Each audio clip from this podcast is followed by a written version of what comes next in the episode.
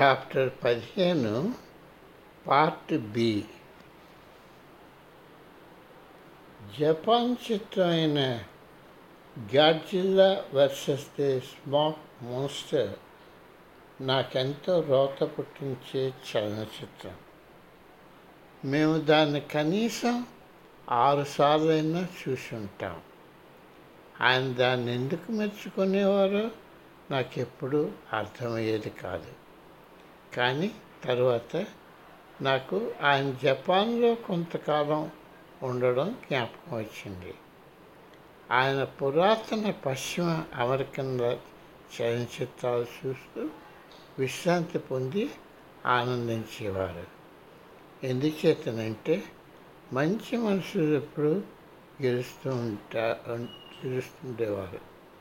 Cinema జరుగుతుంటే ఆయన మనస్సు ఇటు వచ్చేటు పోతుంటే ఈ చిత్రాల కథా సారాంశాన్ని విశ్లేషించే బాధ్యత నాకు తగిలేదు. ఇప్పుడేమవుతున్నది?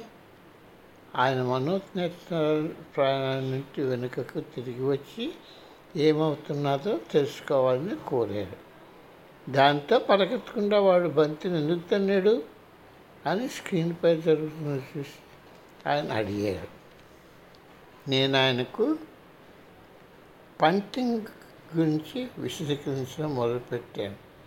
అదే ఫుట్బాల్ ఆటలో చేతిలో వేసిన బంతిని నేల మీద పడుకుంటు పడకముందే పట్టుకుంటాం నేల మీద పడకముందే తన్నడం.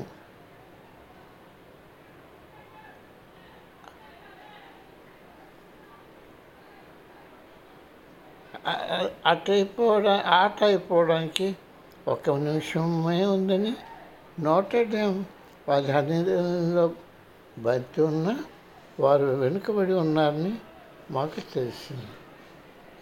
ఆ క్షణంలోనే స్వామీజీ వంటగదిలోనికి వెళ్ళడానికి అనుకున్నారు నోట డ్యామ్ ఓడిపోతుంది అంటూ ఆయన చేసిన సకిలింపు ఆ ప్రేక్షకులు ఒక ఆమె దృష్టిని తప్పించుకోలేకపోయింది.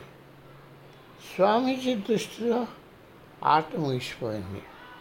కానీ తట్టాలని తెలుసా వారు ఓడిపోరు వారు గెలుస్తారని ఒక్కసారిగా అరిచింది. ఏమిటి? పందెం వేస్తావా?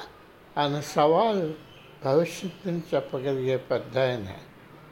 పక్క గదిలో పాత్రలో అన్నాన్ని కలుపుతూ అన్నారు బహిరంగంగా అవిధేత చూపిస్తూ తెరసా నేను వెయ్యి డాలర్లు పందెం కాస్తాను అన్న సవాలును ఆమె గురువు గారిపై విసిరింది. ఆట ముగియడానికి ఇంకా కొన్ని సెకండ్లే మిగిలి ఉన్నాయి నాకెంతో కంగారు వేసింది. వెయ్యి డాలర్లు ఎక్కడి నుంచి తగలం నేను హాన్స్లేలో రాత్రి పనులు పెట్టుకోవాలి అని నేను తలచాను కానీ ఆట ఇంకా పూర్తి కాలేదు.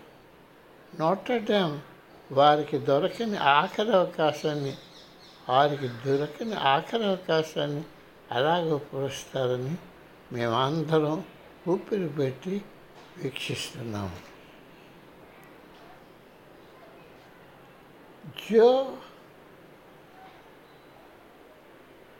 మోస్తన అన్న ఆటగాడు అతి చాకచక్యంతో బంతిని కొట్టి ఇక కొద్ది క్షణాలు ఉందనగా నమ్మసక్యంగా గెలుపుని సాధించి వేశాడు. ఒక్కసారిగా అక్కడ స్టేడియంలోనూ ఇక్కడ స్వామీజీ అపార్ట్మెంట్లోనూ రణగురితోనే మొదలైంది.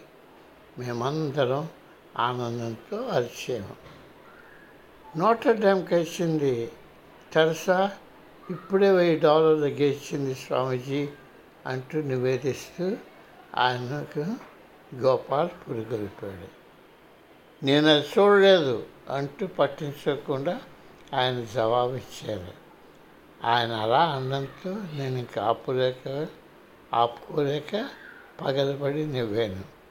మీరు నాకు వెయ్యి డాలర్లు రుణపడి ఉన్నారు అంటూ తెరస పట్టుపట్టింది. సమంగా ఆయన తనకు తాను సమర్థించుకోవడానికి ప్రయత్నిస్తున్న సమయంలో టెలివిజన్లో మళ్ళా ఆ చివరి ఘట్టాన్ని చూపించారు. స్వామీజీ జో సహా అందరూ ఆ గెలుపును నిర్ధారణ ఘట్టాన్ని చూశారు. స్వామీజీతో సహా అందరూ ఆ గెలుపు నిర్ధారణ ఘట్టాన్ని చూశారు. సరే నేను నీకు ఐదు డాలర్లు రుణపడి ఉన్నాను అంటూ చిన్న చికాకుగా నటిస్తూ స్వామీజీ అన్నారు. నేను హృదయంలో ఆనందం పొందుతూ నా అంద ఆనందాన్ని తెరసపై తెరసాపై ప్రశ్నించాను. మనసులో మటుకు ఈ మహానుభావుడు జీవితంలో ఒకసారి అపజయం పొందారు అని నమ్రతతో అనుకున్నాను. నాకు తెలిసినంత వరకు స్వామీజీ మరలా తెరసాతో పందెం కట్టలేదు. తెరసా గెలిచిన సొమ్మును ఎప్పుడూ కూడా వసూలు చేసుకోలేదు. బహుశా ఈ వనిత యోగులతో పందాలలో గెలుస్తుందని ఆయనకు ఋషీశ్వరుడు హెచ్చరిక చేస్తుంటాడు